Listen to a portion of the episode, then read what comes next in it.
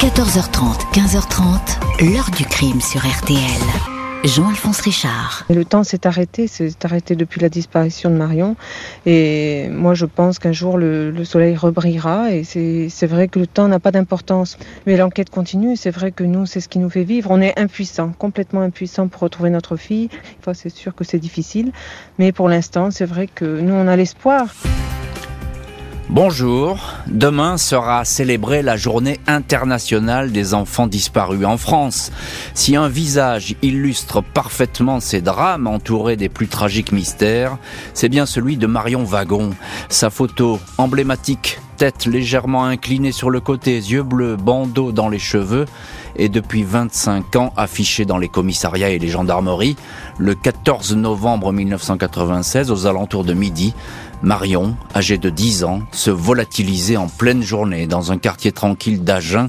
À quelques pas de son domicile, on ne la retrouvera jamais. Pendant toutes ces années, les recherches se sont multipliées pour tenter de savoir où était passée la petite fille. La piste Michel Fourniret sera l'une des plus séduisantes sans toutefois donner la clé de ce mystère.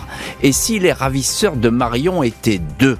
Une hypothèse qui ressurgit aujourd'hui, on va le voir, à la faveur d'un documentaire télé. La famille va-t-elle enfin savoir quelles mains ont emporté la petite fille? Question posée à nos invités, acteurs et témoins de cette énigme. 14h30, 15h30. L'heure du crime sur RTL.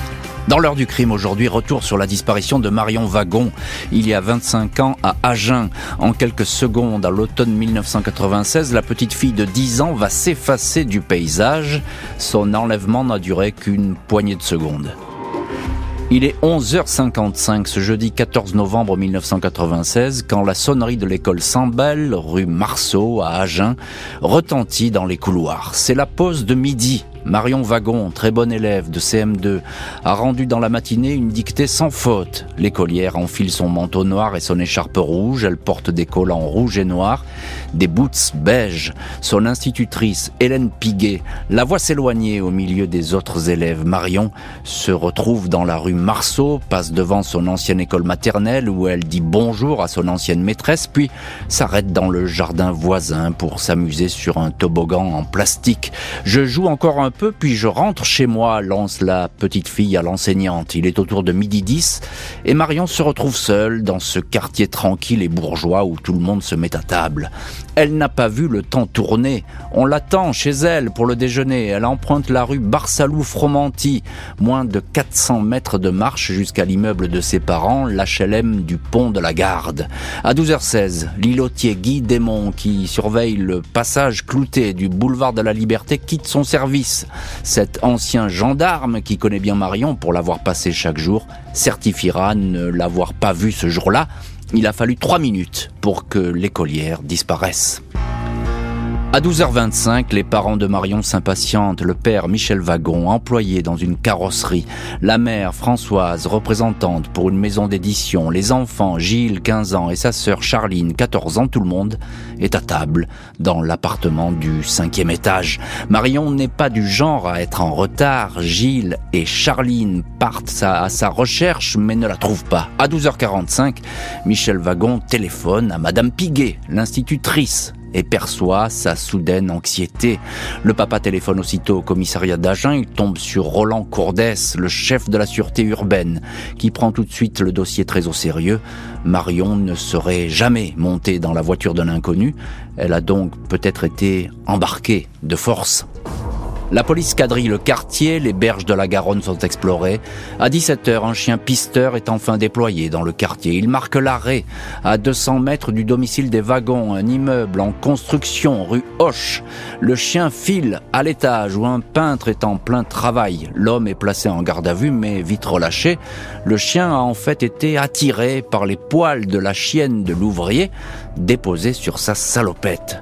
Vendredi 15 novembre, lendemain de la disparition, une enquête pour enlèvement et séquestration est ouverte, confiée aux juges Colette Lajoie et Marise Lemain Régnier.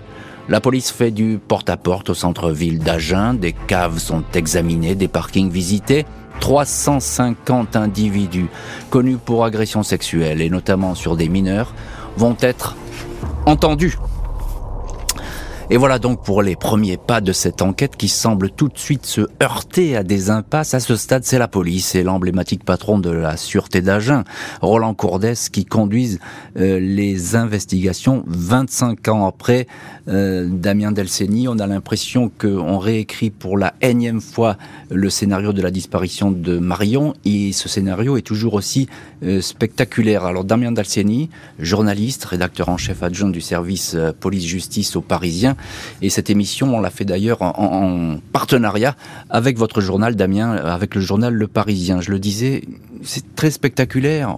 On a beau réécrire et écrire à nouveau cette histoire, chaque fois, on est surpris parce que là, euh, la fillette s'est effacée, quoi. Ouais, c'est ça. Euh, vous disiez tout à l'heure 3 minutes. L'horodatage le, qu'on peut donner très précis, c'est 12h11. Elle quitte l'aire de jeu où elle vient de faire du toboggan et de la balançoire. Et 12h16, l'îlotier qui est censé l'avoir passé sur le passage protégé quitte son poste en disant qu'il ne l'a pas vu. Donc c'est entre 12h11 et 12h16 qu'effectivement elle disparaît. Donc c'est à la fois très rapide. C'est dans un secteur géographique qui est très dense en termes d'habitation, c'est des pavillons. Mmh. Alors effectivement, les gens mangent à cette heure-là. Hein, non, non, les gens mangent à cette heure-là. On est au mois de novembre, il fait pas très beau jour là, il fait assez froid, donc les gens sont pas dans leur jardin, il n'y a pas grand monde dans la rue, mais c'est pas du tout isolé, c'est très habité. Donc il n'y a pas de témoins, il n'y a pas de bruit, il n'y a pas de cris. Euh, et pourtant, euh, elle disparaît. Il y a rien qui est laissé. Je veux dire, il n'y a pas une écharpe qui est. Si elle était agressée, on pourrait penser qu'il y a des, oui, y a pas de traces. Il y a rien du tout. Il y a rien du tout. Il y a voilà, il y a une, effectivement cette cette fille qui s'efface, euh, qui se, il n'y a pas d'autre mot, il volatiliser parce que c'est vraiment ça, c'est-à-dire qu'il n'y a pas de, on la voit partir, elle est assez pressée parce que ceux qui la voient partir de la cour d'école la voient partir un peu en courant parce qu'elle sait qu'elle est un petit peu en retard. Donc en plus on se dit qu'il n'y a pas de raison qu'elle traîne un peu plus en chemin à ce moment-là puisqu'elle est plutôt pressée et, euh, et, voilà. Donc on se dit tout de suite. Euh, qu'on est quand même sur quelque chose de, de, forcément inquiétant et de forcément criminel. Je dis on, on sauf le procureur de l'époque qui le lendemain lui parle d'une piste privilégiée sur la fugue, ce qui va d'ailleurs déconcerter tout le monde. Oui. Euh, d'autant plus, ça cadre pas du tout avec la personnalité de la petite Marion. Hein. C'est une gamine qui est bonne élève, qui est sérieuse. C'est une bonne élève, c'est la troisième, c'est un peu la petite chouchoute, c'est la petite dernière de, de la famille. Donc il y a, y, a, y a, zéro problème, zéro antécédent de, de, fugue ou même de, de, disparition de quelques minutes. Et puis encore une fois, c'est une petite fille de 10 ans. Alors elle aurait pu disparaître une heure ou deux, ça peut arriver. Là, quand le procureur dit ça, on est déjà plus de 24 heures après sa disparition, en plein mois de novembre, à 10 ans, on se volatilise, enfin on disparaît pas volontairement comme ça, c'est pas possible. Bonjour Cyrielle Adam. Bonjour. Euh, merci beaucoup d'avoir accepté l'invitation de l'heure du crime. Vous êtes réalisatrice du documentaire sur Marion Wagon qui est diffusé ce soir euh, sous double, sur W9. C'est un excellent documentaire. Ça passe à 21h05. Regardez-le parce que ça vaut le détour. Vous aurez d'ailleurs en exclusivité le témoignage du papa euh, Michel Wagon. Cyril Adam, on parle de cette famille Wagon. C'est une famille plutôt modeste, tranquille. Ils n'ont pas d'ennemis. On ne peut pas leur en vouloir dans cet HLM de Agen. On est face à une famille qui est très simple, très très soudée, très liée. C'est des gens qui sont originaires du Nord, qui ont déménagé quelques années plus tôt euh, à Agen pour euh, poursuivre le papa qui venait de, trouver un travail dans une carrosserie. Euh, la maman est représentante dans une maison d'édition jeunesse et tout va bien. Mhm. Tout va bien. C'est ce que c'est ce que les parents disent dès le départ. Euh, tout va bien et c'est pour ça que je rejoins ce que disait Damien Delceni. Dès le départ, on sait que Marion n'a pas pu fuguer euh, d'elle-même. Qu'est-ce qui vous dit, euh, Michel Wagon, sur ces, bah, premiers instants il, a un mauvais pressentiment. Il sent qu'il y a quelque chose de, grave qui s'est passé parce qu'il est très inquiet tout de suite. Dès le départ, il comprend et d'ailleurs, il, envoie il envoie sa fille Charline voir les voisins des immeubles à proximité. Il envoie son fils refaire le chemin qu'a emprunté Marion euh, de l'école jusqu'à leur résidence.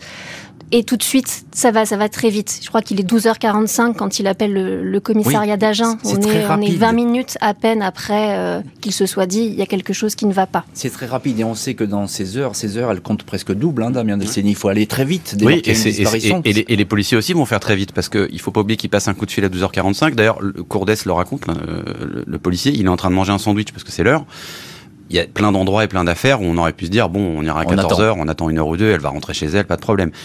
Euh, Roland Courdès, il envoie tout ce qu'il a sous la main comme, comme patrouille pour commencer à, aller sur le terrain, à aller regarder. Ça veut dire que c'est assez rare en fait que qu'en un quart d'heure, 20 minutes, on se préoccupe à ce point d'une disparition d'enfants. Rarissime en général. Ouais, voilà. En général, on perd beaucoup de temps au début. Et là, effectivement, on peut pas dire ça. Là, dès le départ, il y a une inquiétude et il y a des moyens qui sont déployés sur le terrain. Alors des moyens et une inquiétude. Et on va rejoindre notre troisième invité, c'est Maître Georges Catala. Bonjour, Maître Catala. Oui, bonjour. Merci beaucoup d'avoir accepté l'invitation de l'heure du crime et on salue à vos côtés euh, Patrick Hisson du bureau RTL de Toulouse euh, qui assure cette euh, liaison. vous êtes l'avocat depuis bien des années de la famille de Marion Wagon. On a décrit cette disparition inquiétante et soudaine. quelles sont à ce moment-là, pour les parents en tout cas, est-ce qu'ils vous ont raconté les, les premières pistes? À quoi est-ce qu'on pense? Bah, On pense bien entendu au meilleur, c'est-à-dire qu'on imagine que la petite va revenir euh, hmm. euh, dans le cadre d'un égarement passager, mais on pense surtout au pire, car rien dans cette famille pouvait permettre de souligner euh, un comportement caractériel de la petite Marion et donc une fugue. Hmm. Donc on, on, bascule tout de suite dans l'anxiété, l'angoisse et puis ensuite la désespérance. Damien Delcini disait que l'enquête est allée très vite et que ça a démarré sur des chapeaux de roue et c'est tant mieux. Est-ce que ce quartier d'Agen, ces rues, est-ce que tout a été euh, bien fouillé? Est-ce que les choses ont été faites dans l'ordre?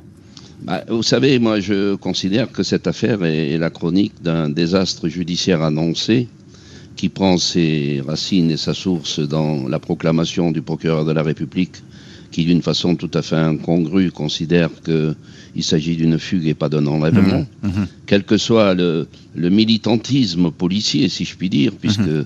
le SRPJ a bossé euh, d'arrache-pied d'entrée, euh, ils étaient bien esselés. Euh, tant et si bien que le plan alerte enlèvement n'existant pas encore, ils ont eu beaucoup de difficultés à, boucler le, périmètre. Hmm. Et par voie de conséquence, quels que soient les efforts des uns et des autres, si, comme on le pense, et si, comme vous le décrivez d'une façon tout à fait excellente, cette gamine a été enlevée d'une façon professionnelle, euh, il, est, il, est, à craindre, il était à craindre qu'elle soit déjà loin quand euh, tout ceci s'est mis en branle. L'enquête tourne en rond au centre-ville d'Agen. Les pistes se perdent. Après quelques mois de recherche infructueuse, la justice va donc décider de changer de registre. 21 avril 1997, les juges Lajoie et Lemain Régnier décident d'écarter la police judiciaire et de confier les recherches aux gendarmes. Pendant cinq mois, l'APJ n'a pourtant pas démérité. Les policiers d'Agen et ceux de Toulouse se sont lancés à corps perdu dans le dossier. Des hommes mobilisés 24 heures sur 24 pour découvrir le ou les ravisseurs de Marion. La sûreté d'Agen a même eu le sentiment de toucher une fois au but en interpellant un homme connu en ville pour s'approcher un peu trop près des très jeunes filles. En garde à vue, l'individu semblait cohérent en avouant les yeux dans les yeux au commandant Courdès Marion, c'est moi, je l'ai enlevé et violé. Témoignage vérifié mais qui ne cadre pas avec les circonstances de la disparition. La police est brutalement dessaisie du dossier sans véritable explication. La gendarmerie prend le relais et choisit d'employer les grands moyens. Pour la première fois, une cellule spéciale, baptisée cellule Marion, est mise en place. Une quarantaine d'enquêteurs disposant d'une flotte de 20 véhicules et de moyens informatiques dernier cri se retrouvent sur le terrain. Michel et Françoise Wagon se démènent de leur côté pour essayer de provoquer des témoignages, toujours prêts à solliciter les médias pour que l'on continue encore et encore à parler de leur histoire. Ils peuvent compter sur l'appui de l'association La Mouette qui vient en aide aux parents victimes. 15 millions d'affiches sont distribuées, une dizaine de millions de packs de lait sont également en vente dans les grandes surfaces, avec le nom et l'image de Marion, toujours dans le but d'attirer l'attention. Agitation qui ne fait pas vraiment l'unanimité chez les juges. Elle semble même intriguée par les parents de la disparue septembre 97, ces derniers sont convoqués dans le cabinet d'instruction en présence de leur avocat, maître Georges Catala. Pas de placement en garde à vue, mais un curieux dispositif. Un lit de camp a été installé dans un coin. Il est question de soumettre Françoise Wagon à une séance d'hypnose afin qu'elle révèle certains éléments qu'elle aurait peut-être oublié de rapporter. L'avocat refuse. Il n'y aura pas de séance d'hypnose. 21 mai 1997, le canal latéral de la Garonne est vidé, 14 km mis à sec entre Bruches et Agen, pas de traces de Marion. Juillet 97, les gendarmes se déplacent à Fort-de-France, en Martinique. Ils viennent vérifier le témoignage d'une touriste sur l'île qui affirme avoir croisé une fillette qui lui aurait dit ⁇ Je suis Marion Wagon ⁇ nom de famille prononcé comme dans le Nord, d'où est originaire la famille Wagon. Je suis Marion, je veux rentrer chez moi, peut-être une petite fille voyageant avec des adultes. Vérification stérile, comme le seront les visites de 1300 appartements et l'examen de 3000 numéros de plaques minéralogiques. Et on verra dans les chapitres suivants que bien d'autres pistes vont être suivies, et notamment celle de deux hommes qui avaient un temps intéressé euh, les policiers. Pour l'instant, j'ai une première question pour maître Georges Catala, qui est en ligne depuis le, bureau RTL de Toulouse avec Patrick Hisson à ses côtés. Euh, pourquoi ce revirement soudain dans la stratégie des juges? Pourquoi passe-t-on des policiers aux gendarmes? Quand je vous disais que cette affaire est la chronique d'un désastre judiciaire annoncé, nous avons une première illustration dans ce coup de théâtre. Coup de théâtre selon lequel des policiers particulièrement diligents et euh, militants de vérité vont disparaître sur ordre euh, impérieuse de, des deux juges d'instruction. Mm-hmm. Alors pourquoi? Sans doute que ces policiers traînaient un peu la patte lorsqu'on leur a demandé de, de pénétrer dans, dans, l'intimité des, des, parents euh, wagons. Mm-hmm alors que le travail avait été fait avec beaucoup de complétude. Et ces policiers étaient tout à fait persuadés que, bien entendu, ça ne venait pas du, milieu familial. Est-ce que parce qu'ils ont traîné la patte, euh, les, deux magistrats instructeurs ont considéré qu'il fallait appeler la troupe des gendarmes euh, Je pense qu'on peut trouver une première explication qui s'illustre par le fait de, de, de, cet interrogatoire au cours duquel, euh, d'une façon surréaliste, surréaliste, c'est le terme, oui. Euh, et illégal, puisque la Cour de cassation a depuis très longtemps, et ces juges ne pouvaient pas l'ignorer, considéré que prendre un témoin et le placer sous hypnose est euh, radicalement nul et peut faire capoter toute la procédure. Mm, mm. Alors je suis tombé des nues quand je me suis aperçu qu'il y avait un processus parfaitement illégal et tout à fait discourtois mm. Dans le cabinet des juges d'instruction. Euh, Damien Delceni, on entend ce que dit maître Georges Catala et c'est tout à fait euh, instructif, j'ai envie de dire. Là, les, parents, ils sont suspectés, on a l'impression. Oui, c'est-à-dire que les juges d'instruction, elles ont euh, acquis une espèce de, ils ont une intuition au bout d'un moment de se dire mais on ne s'est pas assez penché sur le sur le cercle familial. Et effectivement, ce que ce que dit Maître Catala est juste, c'est que non seulement les policiers ils, traînent la patte, mais pas pour traîner la patte, parce qu'ils ont la conviction que ça n'a rien à voir avec la famille. et en plus, je pense que les juges savent aussi quelque chose, c'est que Roland Courdès, qui dirige l'enquête à l'époque, a une proximité avec le papa de Marion, mais qui est pas une proximité euh, suspecte il a par humanité, il va le voir quasiment tous les jours. Oui, pour lui dire voilà, voilà ce qu'on fait, voilà ce qu'on cherche, voilà, voilà où on en est. Par humanité, parce que très souvent, on se rend compte dans ces procédures que les parents sont complètement mis à l'écart. Euh, d'ailleurs, vous voyez, les juges, il les convoque en septembre, c'est quasiment un an après. Il les convoque pas pour leur dire bah voilà ce qu'on fait, voilà ce qu'on va faire, on vous lâche pas, etc. Il les convoque pour parce qu'il les suspecte de quelque chose. Donc je pense qu'en fait les juges ils dessaisissent les policiers pour ça parce qu'ils estiment qu'il y a peut-être une proximité, qui eux dans leur tête, euh, voilà, peut peut être malsaine et ils décident de serrer les gendarmes. Alors c'est il y a deux choses à dire. C'est que des dessaisissements comme ça, ça arrive dans des enquêtes. Mais ça arrive pour deux uniques raisons. Soit parce que il y a une erreur majeure qui est faite par un service d'enquête ou il y a un conflit d'intérêt quelconque, ce qui n'est pas le cas là du tout. En tout cas, c'est pas comme ça que c'est motivé. Soit on considère au bout d'un certain nombre d'années, une enquête piétine, parce qu'on faut un nouveau regard et que voilà, on va prendre d'autres enquêteurs qui auront peut-être d'autres idées, des meilleures idées, etc. Là, on est même pas six mois après l'enlèvement de Marion. Donc c'est complètement incohérent et en plus ça va créer cet effet euh, euh, néfaste pour l'enquête, c'est qu'évidemment les gendarmes quand ils arrivent, qu'est-ce qu'ils vont faire? Eh ben à peu près le contraire de ce qu'ont fait les policiers, puisque le but c'est d'être en concurrence avec eux. Et ils vont ils vont bloquer effectivement des pistes. On va on va en parler d'ailleurs parce qu'il y a des choses qui ont été abandonnées à ce moment-là. C'est un tournant dans l'enquête, comme le dit très bien euh, maître Catala.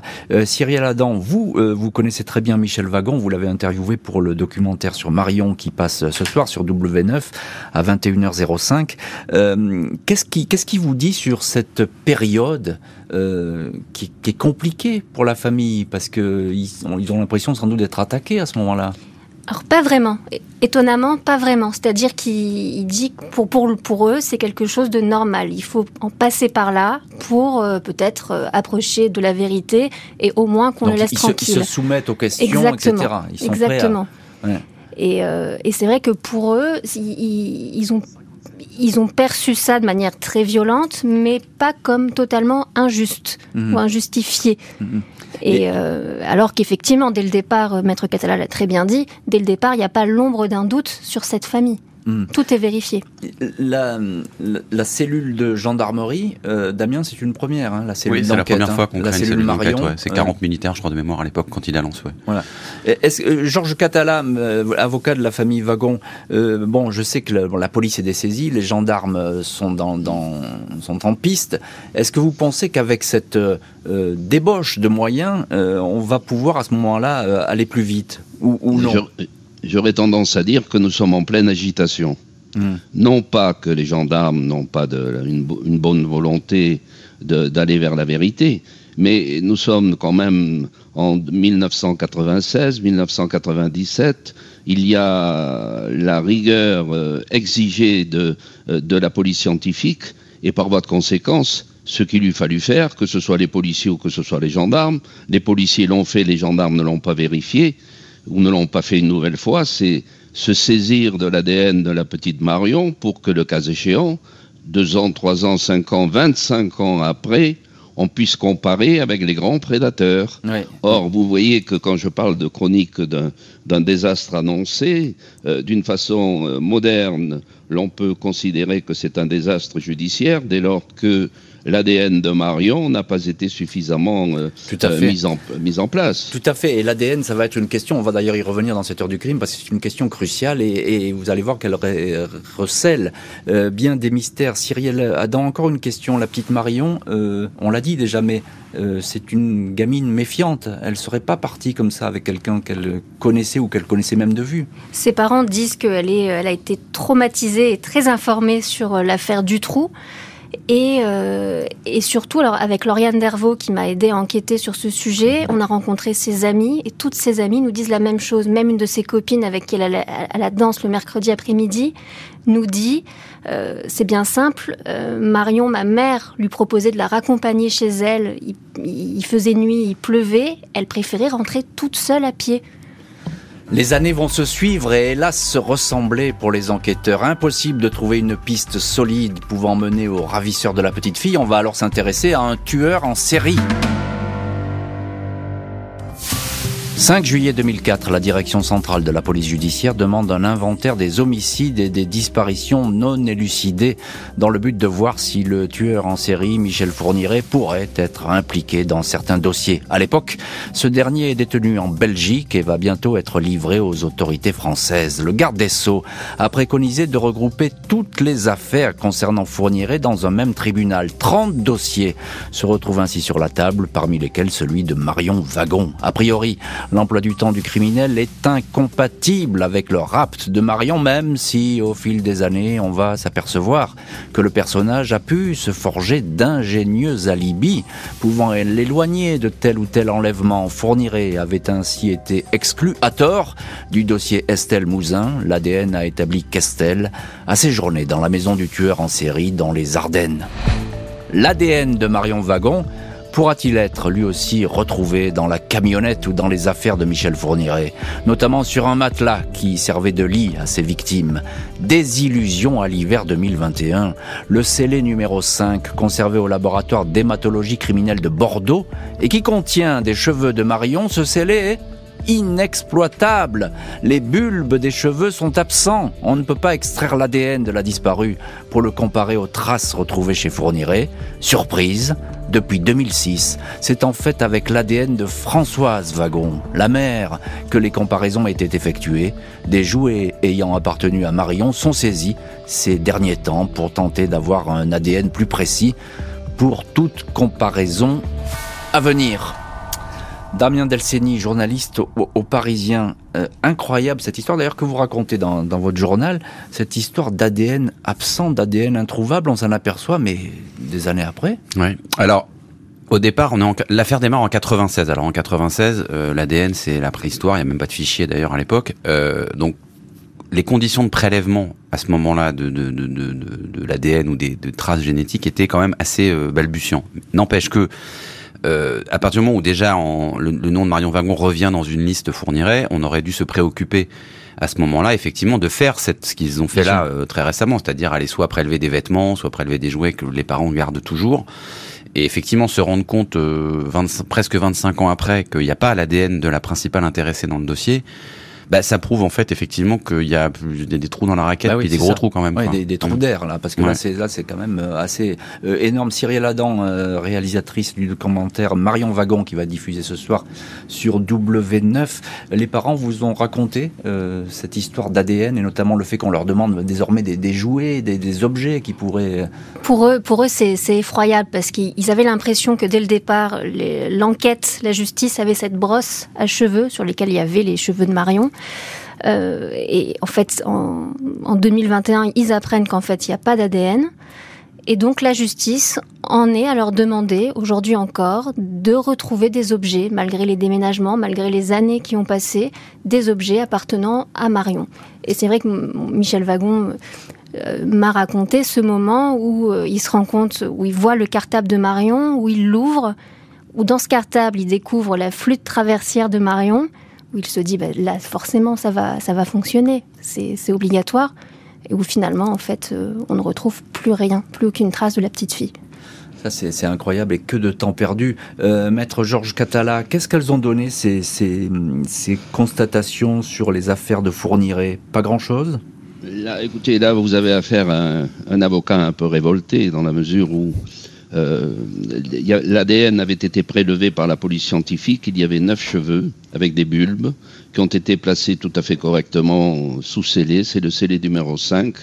Et en cours de route, pour des raisons qui m'échappent, euh, ces cheveux vont devenir inexploitables parce que la, les bulbes avaient disparu. Mmh. Bon. Mais ceci, nous allons, là, disons que les juges vont l'apprendre aux alentours des années, euh, allez, disons 5 ou 6 ans après. Mmh. Donc ils avaient la possibilité de réagir avant les dé déménagements successifs de ces braves wagons.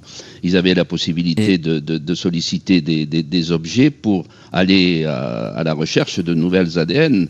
Non seulement ils l'ont pas fait, mais ils trompent les gens dans le dossier, puisque il y a des, des enquêtes de, euh, pardon, des, des missions qui sont confiées à l'expert, dans lequel il est écrit euh, qu'on va comparer l'ADN de Marion, alors qu'on sait pertinemment que l'ADN de Marion a disparu, avec l'ADN d'autres personnes. Donc nous sommes dans un, un domaine, me semble-t-il, d'une parfaite irresponsabilité.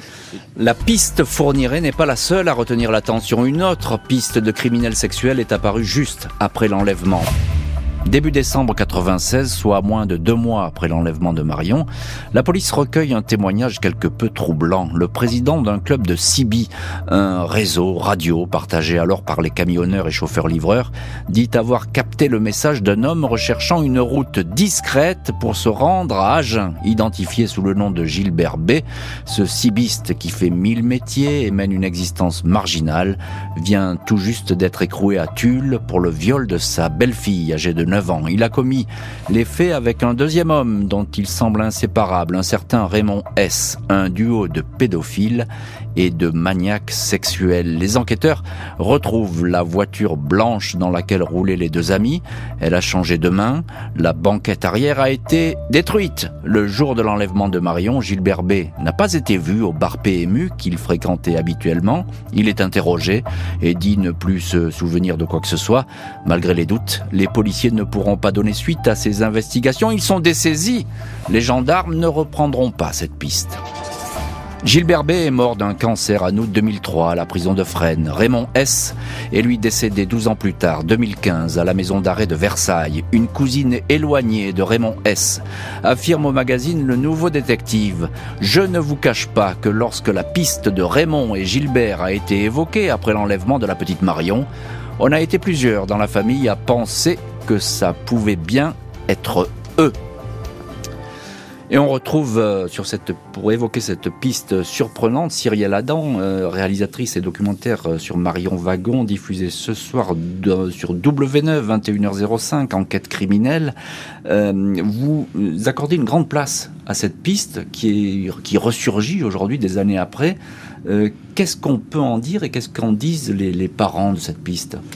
Cette piste, elle est intéressante parce qu'on a, on a effectivement un duo euh, qui, qui, a été, qui, qui, a, qui, est connu des services de police pour des faits de pédophilie sur une enfant de 9 ans, euh, qui visiblement cherchait à se rendre à Agen par une route discrète mmh. le jour de la disparition de Marion. Donc c'est vrai que c'est intéressant. Et on a, euh, et c'est Roland Courdès qui nous le raconte, qui nous dit quand il met en garde à vue Gilbert. Le policier, ouais. Voilà, euh, il, nous, il se mure dans un silence. Ah oui. Dans Ouais. un silence total. Donc c'est euh, et par contre, euh, il le confronte à l'homme, euh, à l'homme qui a déjà entendu cette conversation. ce serait intéressant d'aller les entendre. Et face face à cet homme, là Gilbert se réveille et dit non non non non, mais moi j'y suis j'y suis pour rien, j'y suis pour rien. Mais si tu l'as dit, si si tu l'as dit. Et, et c'est vrai que là Roland Courdès nous explique. Là je me suis dit c'était bon, c'est C'était bon, il, lui. il sentait qu'il il approchait vraiment de, de la vérité. Euh, cette piste, elle a capoté Damien Delceni. Elle s'est perdue. Alors, elle s'est perdue, oui, parce que bah, les services d'enquête ont changé, les gendarmes sont partis sur d'autres pistes, mais ce qui est encore plus euh, incompréhensible, c'est que, en plus, ces gens-là étaient à disposition de la justice puisqu'ils étaient en prison. Mais bien Donc c'était pas très compliqué de leur Mm. remettre la main dessus pour aller les réinterroger.